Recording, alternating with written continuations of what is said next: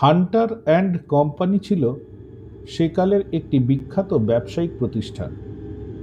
Mister Luis Cooper ছিলেন এই প্রতিষ্ঠানের হিসেব রক্ষক বউবাজারে এখন যেখানে সেন্ট জেভিয়ার গির্জাটি অবস্থিত, এইখানে একটি বাড়িতে তিনি স্ত্রী পুত্র নিয়ে বসবাস করতেন।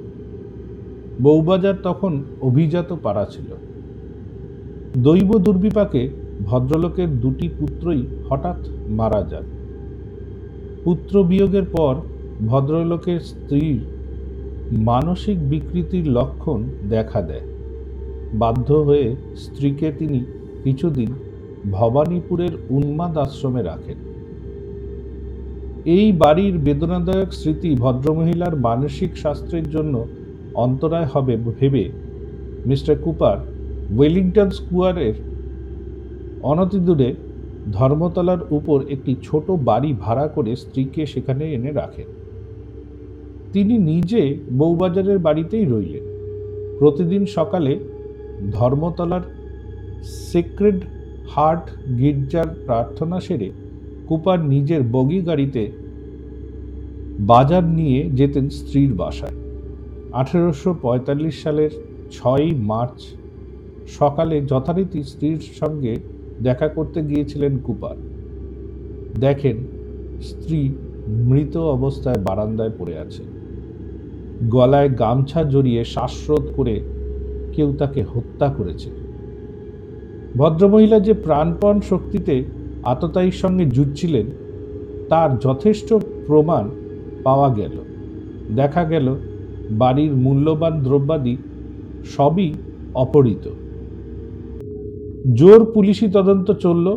কুপার আততায়ীকে ধরিয়ে দেওয়ার জন্য পুরস্কার ঘোষণা করলেন, কিন্তু আততায়ীকে গ্রেপ্তার করা গেল না।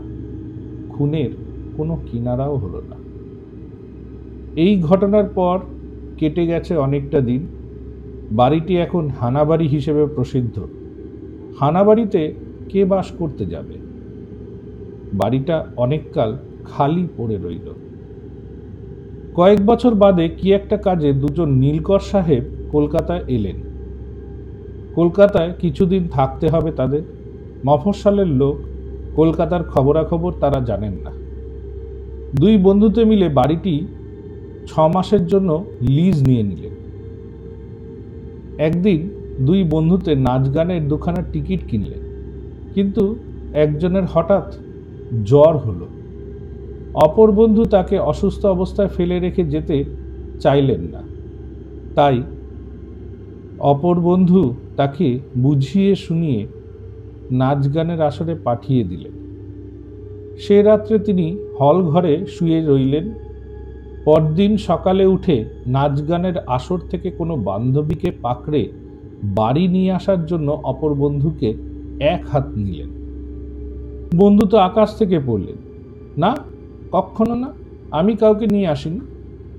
আসলে জ্বরের ঘরে তুমি খোয়াব দেখেছ। আচ্ছা কি দেখেছ বলো তো?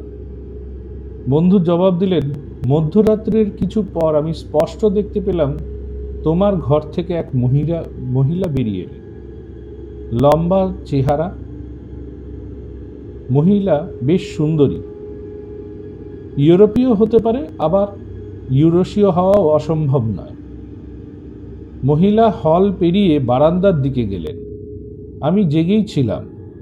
ভদ্রমহিলার গলায় এক টুকরো কাপড়ের কমফোর্টার জড়ানো ছিল। কৌতূহল হলো, আমি মহিলাকে আর একবার ভালো করে দেখার জন্য উঠে বারান্দার দিকে গেলাম, কিন্তু ততক্ষণে মহিলা চলে গেছেন। এই বর্ণনা শুনে অপর বন্ধু তো থ মেরে গেলেন। চাকর বাকরদের কাছে খোঁজ করা হলো সেই রাত্রে, তারা কাউকে দেখেছে কিনা নিচে নামতে। কেঁচো খুঁড়তে সাপ বেরোলো। জানা গেল, বাড়িটা হানাবাড়ি। নীলকর সাহেব দুজন বাকি কমাসের ভাড়া মিটিয়ে তৎক্ষণাৎ সেই বাড়ি থেকে সরে পড়ল সেই বাড়িটি এখন আর নেই। এখন বাঙালি খ্রিস্টানদের মেথডিস্ট গির্জা হয়েছে এটি।